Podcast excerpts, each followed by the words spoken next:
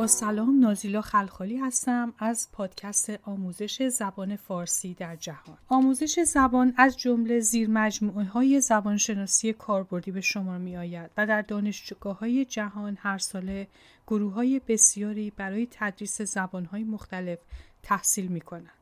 منتها این زیر مجموعه نیز خود زیر مجموعه هایی دارد. از آن جمله دو شاخه آموزش به کودکان و نوباوگان که به انگلیسی به دام پداگوژی گفته می شود و آموزش به بزرگسالان که از آن به عنوان آندروگوژی یاد می شود. هر کدام از این دو شاخه مسائل و روش های تدریس خود را دارند. امید آن دارم در یکی از مصاحبه ها با متخصصان زبانشناسی کاربردی به طور مفصل در این باره صحبت کنیم.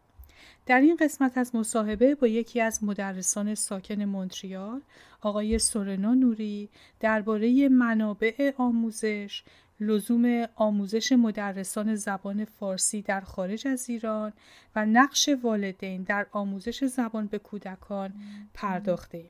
شما را به شنیدن این قسمت دعوت می‌کنم.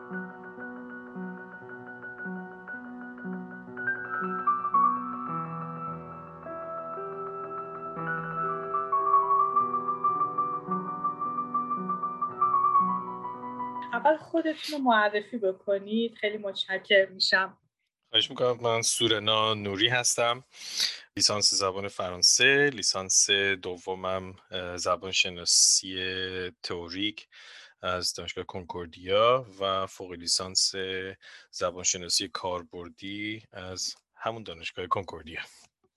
خب، چند سال تجربه تدریس زبان فارسی دارید؟ زبان فارسی رو به صورت پراکنده نه به صورت منظم در واقع از 2004 من شروع کردم 2002 منطقه به صورت مستمر نبوده به خاطر اینکه خب میزان کسانی که می‌خوان زبان فارسی رو یاد بگیرن به مراتب نسبت به زبان دیگه کمتره. برای همین بیشتر حالت یا فصلی داشته یا قراردادهای آموزشی بوده. تا الان. به چه گروه سنی شما درس گروه سنی اکثرا بزرگسال بودن. بزرگسال یعنی چند سال؟ یعنی از 21 به بالا. و به کودکان چطور؟ تجربه تدریس آموزش به کودکان هم داری؟ خیلی محدود. فکر کنم یک دوره خیلی کوتاهی بود که یک, یک دوره آموزشی کوتاه بود که برای یه تحقیق همین زبان شناسی بود. و بعد از اون هم باز تک و توک مثلا خانواده هایی که می‌خواستن بچه هاشون زبان فارسی رو یاد بگیرن باشون کار می‌کردم. از تجربهتون بگین چطوری دیدید آموزش زبان فارسی رو در کانادا؟ راضیتون کرده؟ مشکلی داشتین؟ نمی‌دونم حالا دیگه خودتون از تجربه خودتون یه ذره برای ما بگین که آشنا بشیم با اینکه شما چه تجربه داشتید ببینید در واقع اولین بتونم از اولین مانع آموزش شروع بکنم. اولین مانع توی آموزش که من باهاش برخورد کردم یعنی اولین چالش من و اولین علامت سوال من مسئله همین محتوای آموزشی بود. یعنی از همون شروع من متوجه شدم که مواد آموزشی که در واقع در دسترس ما هستش نه فقط کافی نیست اصلا مناسب نیستش. برای همین دیگه خب شروع کردم روی این قضیه. اصلا تمرکزم گذاشتم که محتوای آموزشی چطور باید طراحی بشه چه محتوایی باید باشه. و بعد همینطور که بیشتر, بیشتر پیش رفتم روی این مسئله خب با علامت سوالای بزرگتری مواجه شدم. اینکه حالا محتوای آموزشی برای کی هستش؟ چه افرادی هستن کسانی که من دارم بهشون درس میدم؟ بیشتر همین تجربه تدریس من خودش باعث شد که هی من بیشتر متوجه بشم که چه کاستی هایی هستش. چه کاستی هایی هست؟ از کاستی ها برامون بگید. کاستی ها که خب خیلی زیاده. اولین چیزش میگم این چیزی که در واقع من خودم تمام این سالها تمرکزم رو روش گذاشتم مسئله همین محتوا هستش. یعنی من تقسیمش می‌کنم به دو گروه. یکی مخاطب ما که زبان آموز هستش. دومین مسئله اگر که زبان آموز ما کودک باشه والدین زبان آموز هستش. نکته خیلی خوبی رو اشاره کردی. دوست دارم که در این باره هم بشنویم. چون فکر کنم اون دفعه که با هم صحبت کردیم و قبل از شروع مصاحبه چند روزه شما یه اشاره داشتیم به طبقه بندی زبان آموزان در اینجا به یک نتایجی رسیدیم. درست بله. بله. می‌تونم در این باره ازتون خواهش کنم. همون رو برای ما اینجا هم بگید. می‌خوام با دوستان دیگه در میون بذارم و احتمالا دوستان دیگه اینو بشنون. و زیرش برای ما کامنت بذارم به معروف به نظر خودشون رو بنویسن. بنابراین از این تجربیاتتون بگین که ما بهره خواهش می‌کنم.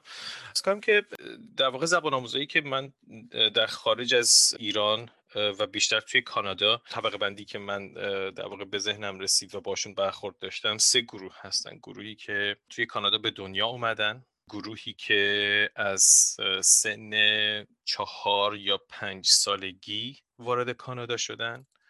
گروهی که از در واقع سن دوازده سیزده سالگی یعنی آخرین کریتیکال پیریود وارد کانادا شدن. و خب وقتی که ما می‌خوایم زبان فارسی رو به این بچه به کودکی درس بدیم خب اول ما باید ببینیم که این در واقع کودک توی کدوم گروه قرار می‌گیره. برای اینکه نیازهاشون متفاوت هستش فراگیریشون متفاوت هستش. حالا برمیگردم سر همون تجربه اول خودم که کتاب هایی که رایج هستش کتاب هایی که استفاده شده تا الان و کتاب هایی که خب الان توی اکثرا کسانی که زبان فارسی تدریس می‌کنن استفاده می‌کنن به مقدار خیلی زیاد این افراد روی از کتاب هایی که در داخل ایران توی مدارس تدریس میشه و طبعا از کلاس اول دبستان شروع می‌کنن به بچه ها درس دادن. حالا شاید مثلا کتاب هایی که برای گروه های سنی پایین تر باشه. اما اون در واقع جوابگوی نیاز این بچه ها نیستش. حالا توی هر گروه سنی که بخوان قرار بگیرن. یعنی ما اگر که بخوایم بیایم زبان فارسی رو به یه بچه یه فرض بگیریم. مثلا چهار ساله پنج ساله یا هفت ساله درس بدیم. اولین چیز اینه که ما باید بدونیم که پیشینه این بچه چی هست. این بچه آیا توی گروه اول قرار می‌گیره که در کانادا به دنیا آمده یا در گروه دوم قرار می‌گیره که فرض بگیم اگر که 6 سالش باشه یعنی همین پارسال وارد کانادا شده و دیگه الاخر دلیلش هم خب اینه که ما یه روندی داریم روند یادگیری واژگان داریم برای بچه ها بچه که به سن یک سالگی می‌رسه حالا این عدد خیلی دقیق نیستش یعنی اگر که مثلا میگم 50 لغت یعنی 51 یا 49 کمتر یا بیشتر هم ممکنه باشه ولی به صورت متوسط بچه یک ساله پنجاه واژه رو می‌تونه تفکیه تمیز بده. یعنی می‌تونه بشناسه. راجع به بیانش من نمیگم. وقتی که به سن سه سالگی می‌رسه این عدد به, به یک هزار واژه می‌رسه. و وقتی که به پنج سالگی می‌رسه این تعداد به ده هزار واژه می‌رسه. شما نگاه بکنید ببینید که توی هر این بازه زمانی هر چقدر داره کوتاهتر میشه واژگانی که این بچه یاد می‌گیره بیشتر میشه. اگر که ما بیایم کتاب هایی که در داخل ایران طراحی شده رو در اینجا استفاده بکنیم اینجا ما یه تناقض اساسی داریم بین اون ذهنی که در واقع ذهن بچه که توی چه محیطی و چه مقدار واژگان رو یاد گرفته. اون کتابی که در واقع طراحی شده برای بچه‌ای که توی ایران بزرگ شده. یعنی فرض بگیم بچه‌ای که توی میره کلاس اول دبستان در هفت سالگی یا در 6 سالگی دایره واژگانش به 15 هزار تا 20 هزار واژه رسیده. بازم میگم ما فرق می‌ذاریم توی زبان شناسی واژگانی که میشه تمیز داد و واژگانی که میشه استفاده کرد. بنابراین این قدم اول هستش. یعنی چالش اول ما هستش توی آموزش زبان فارسی در خارج از ایران. به بچه ها که اول باید ببینیم که این بچه اصلا چه مقدار در برخورد با زبان فارسی بوده. راجع به خانواده صحبت نمی کنم یعنی خانواده واژگانی که توی یک خانواده داره تکرار میشه به مراتب کمتر از یک محیط فراختر داخل ایران هستش. و کتابی که برای اینها داره استفاده میشه آیا اصلا جوابگوی اینها هست یا نه؟ در واقع قدم اول ما هستش. شاید بهتر میگم قدم دوم ما هستش که اول تشخیص بدیم که این بچه از چه پیشینه ای میاد و بعد چه کتابی برای این بچه باید طراحی بشه.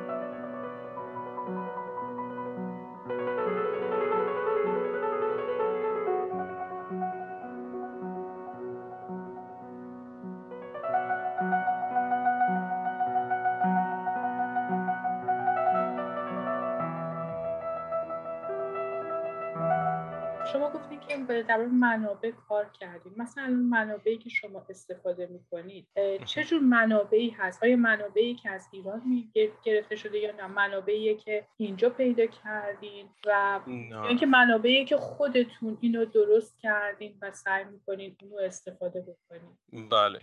در واقع گزینه سوم منابعی هستش که خودم در واقع برای نیاز اون شاگرد به صورت انفرادی درست می‌کنم. یعنی در واقع یک نیاز سنجی من می‌کنم اول و بر اساس اون نیازی که می‌بینم نگاه می‌کنم ببینم که چه متدی باید در پیش بگیرم. چه منابع استفاده کردیم می‌تونم ازتون خواهش کنم یه چند موردی رو برامون توضیح بدیم و به دلیل انتخاب این منابع رو برای ما بگید گفتم منابع رو در واقع خودم تولید می‌کنم. همون مثلا در تولیدش از چه چیزایی استفاده می‌کنیم می‌دونید یه جور من می‌خوام نهایتا میگم اینو همیشه گفتم تو صحبتان با دوستان. گفتم که ممکنه که از این پادکست هایی که دارم درست می‌کنم الزاما همه مشکلات ما حل نشه. همین طرح مسئله خودش خیلی حرفه. که آدم بتونه طرح مسئله کنه که آقایون خانم های عزیز زبان شناسان محترم ما هممون دقدقمون اگر حفظ زبان فارسی در خارج از ایرانه ولی برای این حفظ این ما هر کدوممون داریم در یک جایگاهی تلاش هایی رو می‌کنیم. امید این دارم که در البته پایانی برای این کار نمی‌ذارم ولی حداقل در نیمه راه ببینم که چند نفر منابعی رو مثلا به ما میگن که از این کتاب اون کتاب جمع آوری می‌کنیم یا مثلا از فلان این وبسایت اون وبسایت استفاده می‌کنیم که بتونیم منابعی رو که برای آموزش به دست بیاریم. یا اینکه خودمون یه وبسایت درست کردیم یه وبلاگ درست کردیم منابع اونجا گذاشتیم. یه جور به قول معروف چیه؟ ارتباط ایجاد بکنم بین دوستانی که این پیشینه شما رو ندارن به عنوان زبان شناس ولی معلمن. معلم آموزش زبان فارسی هن. چون فکر کنم که حالا نکته بعدی که انشالله با هم دیگه بعد از این صحبت منابع بهش خواهیم رسید آموزش خود مدرسان زبان. بله. که فکر می‌کنم این الان خودش یکی از بزرگترین مسائل هست که باید حتما دربارش صحبت بشه. بله. بنابراین ممکنه که اون مدرسانی که چون سابقه ندارن و یک دفعه آمدن وارد این حوزه شدن شاید بتونه یک سری منابع کمکشون بکنه. اگه این پادکست رو بشنن قرضم فقط اینه. مسئله بر سر همکاری هایی که شاید بشه برای پادکست بین مدرسان آموزش زبان فارسی با همدیگه کار بکنیم. راستش میگم واقعیتش اینه که چون من از در واقع خودم منابع, منابع خودم رو تولید می‌کنم بنابراین حالا یه بخش دیگه در واقع چالش این آموزش زبان فارسی همین هستش که آیا ما باید یک منبع داشته باشیم و همون رو برای همه استفاده بکنیم؟ یا اینکه اگر که اینطور هستش پس خود زبان آموز در کجا قرار می‌گیره؟ اینم توی در واقع مسئله زبانشناسی کاربردی. این یکی از بزرگترین علامت سوال ها هستش که واقعیتش اینه که نتونستیم هنوز بهش جواب بدیم. اما تنها چیزی که در واقع میشه گفت این هستش که منبع در واقع یک نقشه راه هستش و همه چیز بستگی به اون لسن پلان اون معلم داره که بر پایه اون نقشه راه چیده میشه. بنابراین در مورد خودم اگر که بخوام بگم خب طبعا به عنوان کسی که دارم درس میدم قبل از هر کلاسی خب باید یه lesson plan ی من طراحی بکنم. توی اون lesson plan هستش که میام انتخاب می‌کنم که خب الان فرض بگیم که روی این آوا فرض بگیم می‌خوام کار بکنم خب صدای خودم ریکورد می‌کنم و توی اون document قرار میدم. چه تمریناتی رو می‌خوام کار بکنم؟ چه در واقع دستوری رو می‌خوام آموزش بدم؟ می‌تونم بگم که 100 درصد تولید محتوا از خودم هستش. اون وقت مثلا از کتابی که اخیرا منتشر شده مثلا مثل آقای دکتر تلطف یا خانم دکتر شبانی جدیدی. از منابع اینطوری هم استفاده می‌کنید چون می‌دونم مثلا یک سری منابع دیگه هم هست که آنلاین کتاب ها رو در دسترس همگان قرار دادن. یکی از اونها مال دانشگاه هاواییه از این منابع هم تا حالا استفاده کردیم. می‌شناسم این منابع رو ولی نه استفاده نکردم ازشون. می‌تونم دلیلش رو بپرسم که مثلا آیا با مسئله مواجه بودیم که استفاده نکردیم یعنی روش رو نمیپسندیدیم بنابراین ترجیح دادیم که روش خودتون رو به کار بگیرید. آره به خاطر اینکه در واقع من قصد نقد کردن اون آثار رو ندارم. حالا در یک زمان دیگه اگر که مثلا یک مشخص و مختص برای نقد آثار آموزشی بخوایم در نظر بگیریم بشه راجبش صحبت کرد. ولی اگر که بخوام جواب شما رو بدم چرا از این منابع استفاده نکردم؟ به خاطر اینکه با متدولوژی نگاه معلف به مقوله زبان و زبانشناسی و آموزش زبان موافق نبودم. یعنی بیشتر می‌دیدم که معلف همون روش کلاسیک رو داره تکرار می‌کنه حالا با یه سری تغییرات ظاهری. ولی اون تفاوت بنیادینی که بخواد نیاز زبان آموز رو برآورده بکنه من ندیدم توشون. در مورد این مسئله که گفتید برای بررسی کتاب یا بررسی برخی نکات قصدم بر اینه که بعد از چند چند مصاحبه که کردم احتمالا از دوستانی که با هم یک مقدار مسائلشون رو مشترک دیدم دعوت بکنم که یک پنل مانند مثلا سه نفره یا چهار نفره بذاریم و در اونجا با هم دیگه نکات مشترک رو به بحث بذاریم. اون وقت در این, در این حالت مثلا می‌تونیم که درباره منابع یا متریال های آموزش زبان فارسی به غیر فارسی زبانان در خارج از ایران صحبت بکنیم. بله. من زیاد صحبت در این باره نکنم بهتره بریم سراغ بحث بعدی.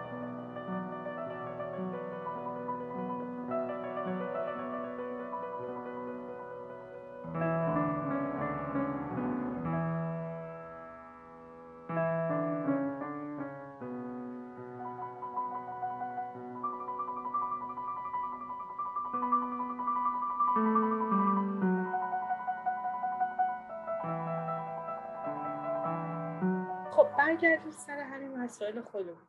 یک نکته دیگه که ما با هم دیگه صحبت کردیم و فکر می‌کنم که البته مسلما با دیگر مدرسان هم صحبت خواهم کرد آموزش به مدرسان. این رو شما چطور می‌بینید؟ در حوزه کاری خودتون که در این تجربه که در این چند سال در کانادا داشتید با مدرسان دیگه همکاری داشتین؟ مدرسان دیگر چطور بودن؟ دوره دیده بودن ندیده بودن؟ در چه سطحی بودن؟ من خودم شخصا خب در واقع در کنار آموزش دومین تمرکز من در واقع روی تربیت معلم هستش. ببینید مسئله تربیت معلم شما تو هر مسئله یه جزء واجب و لازم هستش. کسی نمی‌تونه بدون اینکه تربیت شده باشه آموزش بده. هستن کسانی که خب آموزش میدن و میگن که خب ما, ما دوره نگذرونیم ولی داریم آموزش میدیم. واقعیتش رو بگم من در واقع سال 2006 ایران رفته بودم برای با یک دانشگاهی همکاری می‌کردم همراه با انتشارات پیرسون لانگمن و اونجا باید یه گروهی از مدرسا رو آموزش می‌دادم. و یه نفر بلند شد از وسط جمع و گفتش که من اصلا برای چی باید توی این کلاس بشینم؟ من 15 ساله که معلمم و دارم درس میدم. من واقعیتش خیلی مستقیم بهش گفتم ممکنه شما 15 سال دارید اشتباه درس می‌دید. معلم باید بدونه از یعنی از متدولوژی باید خبر داشته باشه باید بدونه که چه متدهایی هستش. چون باید بدونه که چرا کاری که داره می‌کنه داره انجام میده. اگر که ما نتونیم دلیل روش تدریسمون رو توجیه بکنیم این یعنی اینکه خب نمی‌دونیم داریم چی کار می‌کنیم فقط داریم تقلید می‌کنیم. به صرف اینکه از روی یک کتاب ما بریم جلو و همون کتاب رو همون کتاب رو تکرار بکنیم خب نوار کاست هم می‌تونه انجام بده. برای این مسئله تربیت معلم خب خیلی مهم هستش. متاسفانه توی خارج از ایران با معلمینی که زبان فارسی درس میدن برخورد داشتم ولی با معلمینی که زبان فارسی درس میدن و در واقع تربیت شده آموزش زبان فارسی هستند برخورد به جز یک نفر برخوردی نداشتم. یعنی بقیه کسانی که می‌شناسم تربیت نشده هستند ببینید همین مسئله که تربیت معلم خیلی مهم هستش اینه که معلمی که در واقع فقط این کتاب رو میاد تکرار می‌کنه روش تدریس نداره. معلمی که تربیت شده باشه می‌دونه که خب من برای مثلا این قسمت از درسم بر اساس حالا این لسن پلانی که دارم اینجا ساختار اصلی متدولوژی من فرض بگیم که مثلا شاگرد محور هستش. حالا این شاگرد محوری رو من چطور دارم تعریف می‌کنم و چطور توی این لسن پلانم این شاگرد محوری رو دارم پیش می‌برم. و نقش من به عنوان معلم در شروع کلاس دقیقه دهم کلاس دقیقه بیستم کلاس دقیقه سیوم کلاس تا پایان کلاس در واقع نقش من چیا هستش. خیلی از معلم ها خب واقعیتش رو بگم خب مخصوصا برای شروع نوشتن لسن پلان یه کار خیلی پرمشقت طاقت فرسایی زمان بره چیزی نزدیک یک ساعت یک ساعت و نیم یه معلم ممکنه مجبور باشه زمان بذاره برای اینکه یه لسن پلان بنویسه برای یه فقط یک جلسه درسش. ولی خب به مرور زمان انقدر دیگه تمرین می‌کنه انقدر دستش میاد با گزینه های مختلف شاگردهای مختلف. خب که دیگه این زمانی که می‌خواد برای طراحی یه لسن پلان بذاره بیشتر از مثلا شاید نیم ساعت نخواد دیگه براش زمان بذاره. اما مسئله مهم این هستش که یک معلم باید بدونه که آخه من به کی چه چیزی رو چرا چطوری دارم درس میدم. این سوال ها رو اگر که معلم نتونه توجیح بکنه نتونه براش جوابی داشته باشه که فقط هم لسن پلنش هستش که این رو می‌تونه بهش جواب بده بازدهی اون کلاس خیلی پایین خواهد بود. و حتی خود معلم در پایین کلاس احساس می‌کنه که چقدر انرژی ازش رفته چقدر خسته شده. و به جای اینکه این تجربه یک تجربه مفرحی بشه برای معلم تبدیل به یک بار سنگینی میشه روی دوش معلم. برای همین میگم که مقوله تربیت شدن معلم برای تدریس خیلی مهم هستش. حالا اینکه چه چیزی رو دارم درس میدم شاید بیشتر بر دوش در تولید کننده محتوا هستش. چراییش رو خب کتابچه ای که ما برای کتابچه راهنمای معلم طراحی می‌کنیم چرایی رو در واقع توی اون توضیح میدیم که خیلی از معلم ها اصلا نمی‌خونن اون کتابچه رو. اما اینکه به چه کسی من دارم درس میدم کاملا بر دوش معلم هستش.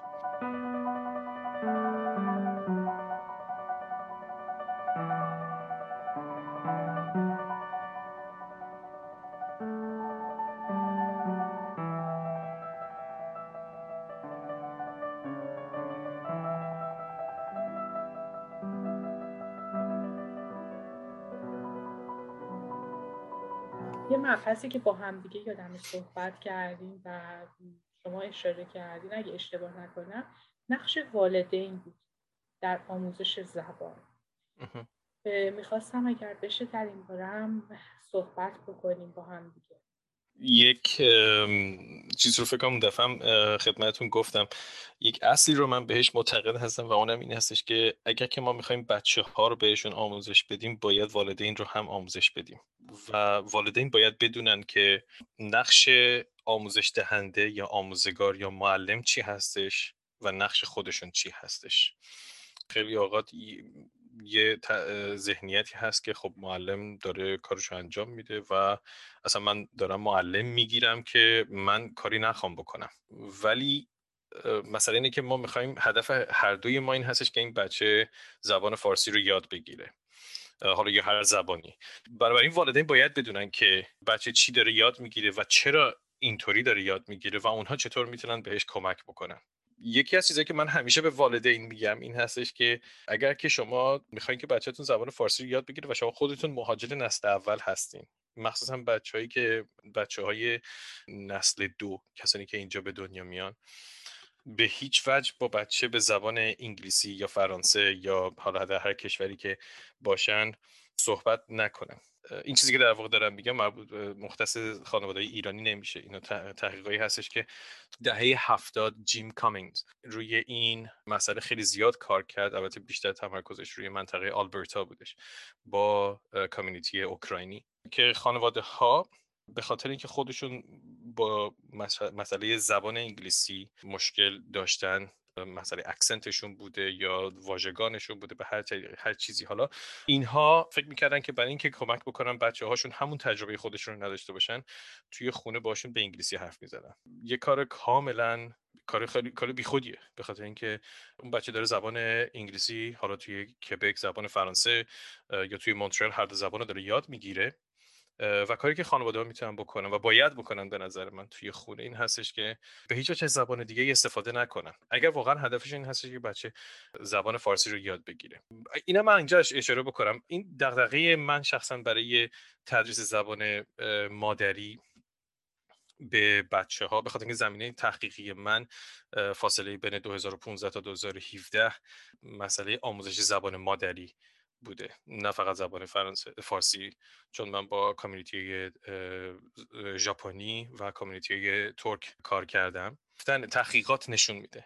بچه هایی که زبان مادریشون رو در حد استاندارد می‌تونن صحبت بکنن و توی خونه خانواده هاشون باهاشون به زبان مادریشون یعنی زبان موروسیشون باشون صحبت می‌کنن این بچه ها توی و خواندن و درک مفهوم خواندن 20 درصد از بچه هایی که این شانس رو ندارن و به زبان مادریشون صحبت نمی‌کنن موفق تر هستن.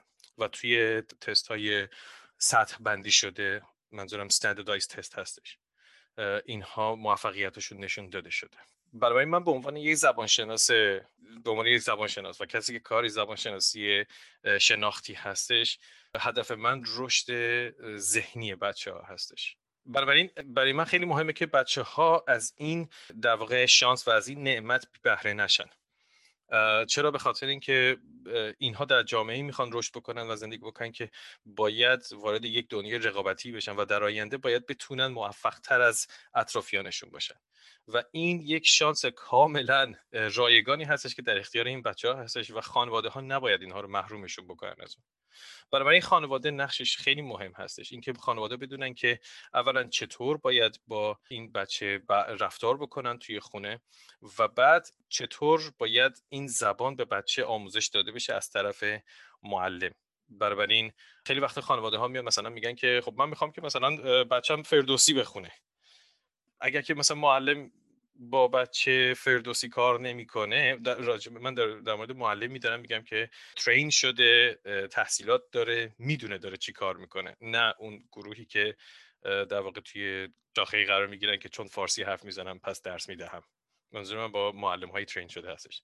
برای وقتی که معلم مثلا با فردوسی کار نمی‌کنه حتما دلیلی داره و خانواده ها اگر که بیان این مسیر رو به زور بخوان منحرف بکنن. یا توی خونه مثلا اون چیزهایی که معلم بهشون میگه با بچه اونطور رفتار نکنن. لابلای حرفاشون فقط به خاطر اینکه نیاز بچه رو رفت بکنن واجه های انگلیسی یا فرانسه استفاده بکنن این روند پیشرفت بچه رو کند می‌کنه. نکته جالبی رو گفتی در مورد آموزش زبان از این از این لحاظ که خانواده ها بعضی وقتا توقعات زیادی دارن از تدریس آموزش زبان فارسی در خارج از ایران که مثلا این, این کودکی که گذاشتن کلاس زبان مثلا باید شاهنامه خانی یاد بگیره. و من دوستی داشتم که فرزندش رو مدرسه زبان همین زبان فارسی فرستاده بود در تورنتو.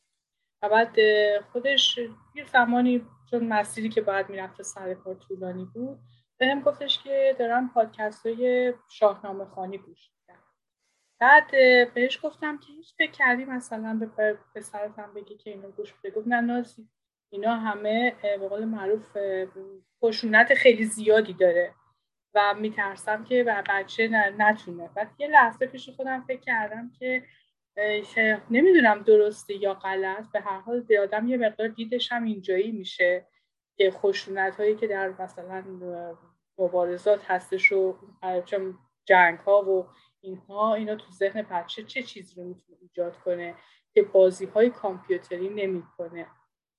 ولی خب به هر حال میگم داستان خیلی پیچیده تر از فقط شاهنامه خانیه و ما نمی‌تونیم توقع داشته باشیم. اون کاری که حتی تو مدارس ایران نمیشه ما اینجا فکر کنیم که بدون منابع می‌تونیم اینجا معجزه کنیم. بچه نه فقط فارسیش خیلی خوب بشه در مدرسه ای که دو ساعت در هفته است که شاهنامه خانی هم بکنه. در واقع یه جور وقتی فارغ التحصیل میشه دکترای ادبیات فارسی بگیره بیاد. من اینو توضیح بدم. من در واقع مسئله شاهنامه خانی رو نفی نمی کنم. یعنی شاهنامه خانی بسیار هم مهم هستش. ولی اون هم جای خودشو داره. ما یه موقع هستش که با شاهنامه خانی میایم زبان آموزمون رو کاملا از زبان فارسی متنفر می‌کنیم. بله. و یه موقع هستش که با شاهنامه خانی تازه یک نفر رو ما می‌تونیم وارد اون عمق زبان فارسی بکنیم. اما سوال من در واقع این هستش که اون کسی که میگه که شاهنامه خانی انجام بشه یا مثلا سعدی با بچه خونده بشه من خودم شخصا من ارتباطی با سعدی برقرار نمی‌تونم بکنم. شاهنامه رو خیلی دوست دارم ولی حکایات سعدی رو خب دوست ندارم. می‌دونین منظور من اینه که خیلی این مسئله مسئله حساسی هستش و معلم باید پیدا بکنه که اون زبان آموزش نمیگم بچه به خاطر اینکه اگر که راجع به سعدی و شاهنامه داریم صحبت می‌کنیم قطعا رده سنی 14 15 سال به بالا رو ما باید راجبش صحبت بکنیم در خارج از ایران. ولی کلا یعنی مقصود من این هستش که خانواده باید در انتخاب معلم خب نقش خیلی پررنگی داشته باشه. و از طرفی همکاری با معلم در خونه هستش. همه چیز به دست معلم نیست. این یک همکاری دو طرفه هستش. برای اینکه این بچه در آینده بتونه یه سر گردن از اطرافیان خودش بالاتر باشه. در این باره هم با هم صحبت خواهیم کرد. ولی این نکته رو اشاره بکنم. خیلی راقب هستم که بتونم با والدینی که بچه هاشون کلاس های زبان می‌ذارن کلاس زبان فارسی می‌ذارن. دوست دارم یک رومی رو در قول اتاق در کلاب هاوس بذارم و باهاشون صحبت بکنم. اصلا ببینم نظر اونها درباره اینکه مثلا بچه هاشون فارسی می‌تونه چیه. چرا می‌برن؟ هدفشون چیه؟ چه اصراریه چون واقعیت اینه که اینم آدم در نظر داشته باشه انصافا. از سرمای منهای چهل درجه تا گرمای 25 درجه این بچه رو در طول یک سال هفته دو ساعت درست در روز تعطیلی که همه باید خونه باشن بچه رو برمیدارن می‌برن کلاس میارن و اصرار دارن که حتما این اتفاق بیفته این کار بچه ها بکنن خب دوست دارم بدونم که توقعشون چیه؟ آیا واقعا بچه هاشون اون چیزی که اینا فکر می‌کنن چقدر با همکاری می‌تونن بکنن؟ حتما باید جنبه اونها هم دیده بشه. و اگر ببینم که بعضی از اونها واقعا نکاتی رو گفتن که قابل بحثه می‌تونم دعوتشون کنم که تو برای پادکستم بیان با همدیگه یه صحبتی بکنی و اون نکات رو برامون بیشتر بشکافن و قطعا نگاه اونها و نیازی که اونها می‌بینن برای ماهایی که در واقع داریم تولید محتوا می‌کنیم خیلی برای ما کمک کننده هستش. یعنی ما واقعا احتیاج داریم به این تبادل افکار دو طرفه. انشاءالله که بشه. امیدوارم.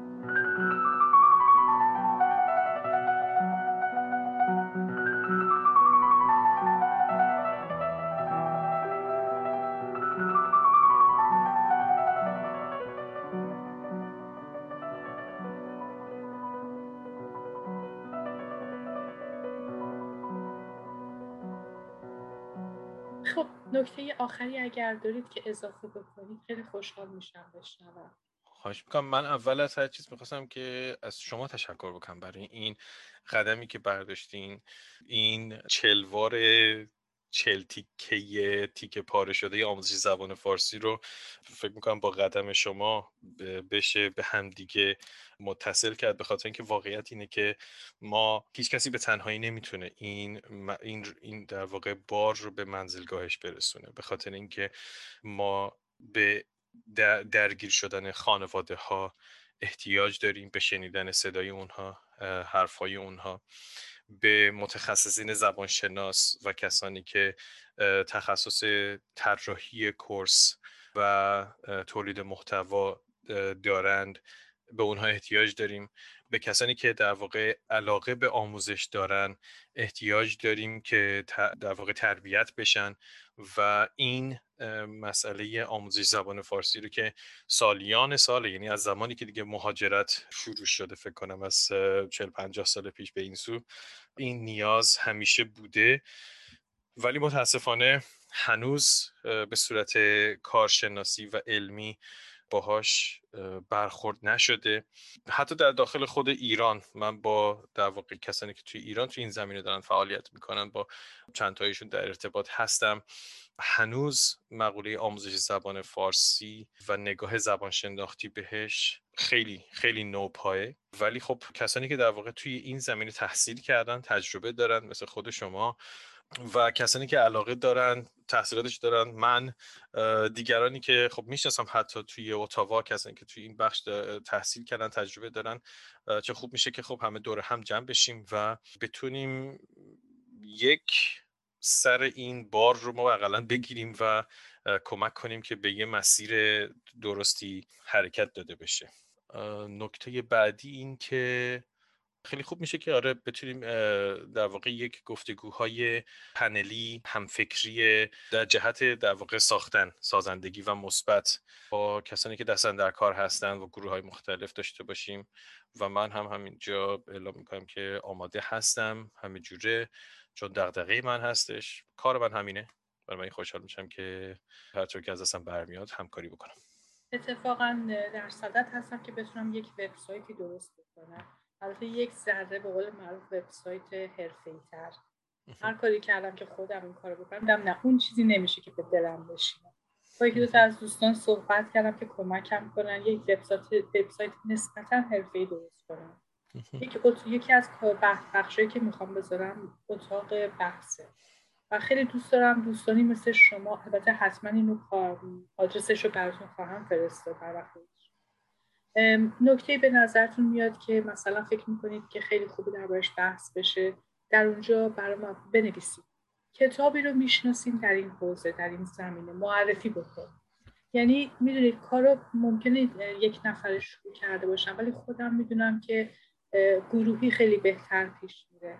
یک جور هم می‌خوام که هم دوستان رو به همکاری بخونم که با هم دیگه بتونیم داستان رو پیش ببریم. کتابی در حوزه آموزش زبان فارسی. مثلا همین فقط آموزش به کودکان آموزش به بزرگسالان. یا حتی کتابی که برای آموزش به مدرسان ما داریم اگر چیزی به فکرتون می‌رسه. مثلا می‌تونید معرفی بکنید. در حال حاضر فعلا علاوه بر اپلیکیشن های پادکست یک صفحه اینستاگرام براش درست کردم برای این کار. یک صفحه توییتر درست کردم. سعی کردم تا جایی که میشه صفحات مجازیش رو زیاد کنم. که تا فعلا وبسایت درست میشه. من از این طریق بتونم نظر دوستان رو جمع بری بکنم. و واقعیت اینه که خیلی دارم لذت می‌برم از اینکه می‌بینم مسئله گسترده تر از اونی هست که من فکر می‌کنم. دوستانی هم هستند که می‌تونیم با همفکری هم یک مشکلاتی رو تقریبا حل بکنیم. نه کامل ولی چون احتیاج به به قول معروف و همکاری فقط من و شما این نوعی نیست. اگر بتونم دانشگاه ها رو به همکاری بکشونم تو این زمینه که خیلی راقبم این کار رو بکنم فکر کنم قدم بزرگی این, این, این واقعا میگم همین سه گروهی که من اشاره کردم بهش توی همین سه گروه خب کلی آدم قرار می‌گیره و واقعا این یک کار بسیار سنگین و بزرگ و کار گروهی هستش که باید با فقط فقط و فقط با یک گروه این کار انجام میشه و واقعا خسته نباشید میگم بهتون. خیلی خیلی ممنون از اینکه این قدم رو برداشتین. مطمئن هستم که نتیجه خیلی خوبی خواهد داد. انشالله انشالله کمک من همینجوری می‌تونین حساب بکنید حتما حتما. خیلی متشکرم از وقتی که برای من گذاشتید از اینکه دعوتم پذیرفتید از همکاری هایی که داریم به پیشنهاد میدیم که امیدوارم حتما ادامه پیدا کنه. و امیدوارم که باز هم در خدمتتون باشم. منتها دفعه بعد برای یک پنل چند نفره که با همدیگه درباره یک موضوع خاص مثل آموزش مدرسان زبان فارسی با هم دیگه صحبت بکنیم. حتما من در خدمتتون هستم. اگر سوالی نباشه اگر سخنی نباشه همینجا از شما تشکر می‌خوام بکنم و مصاحبه رو در همینجا به پایان ببرم. سپاسگزارم. خیلی ممنون و بازم تشکر می‌کنم. خیلی متشکرم.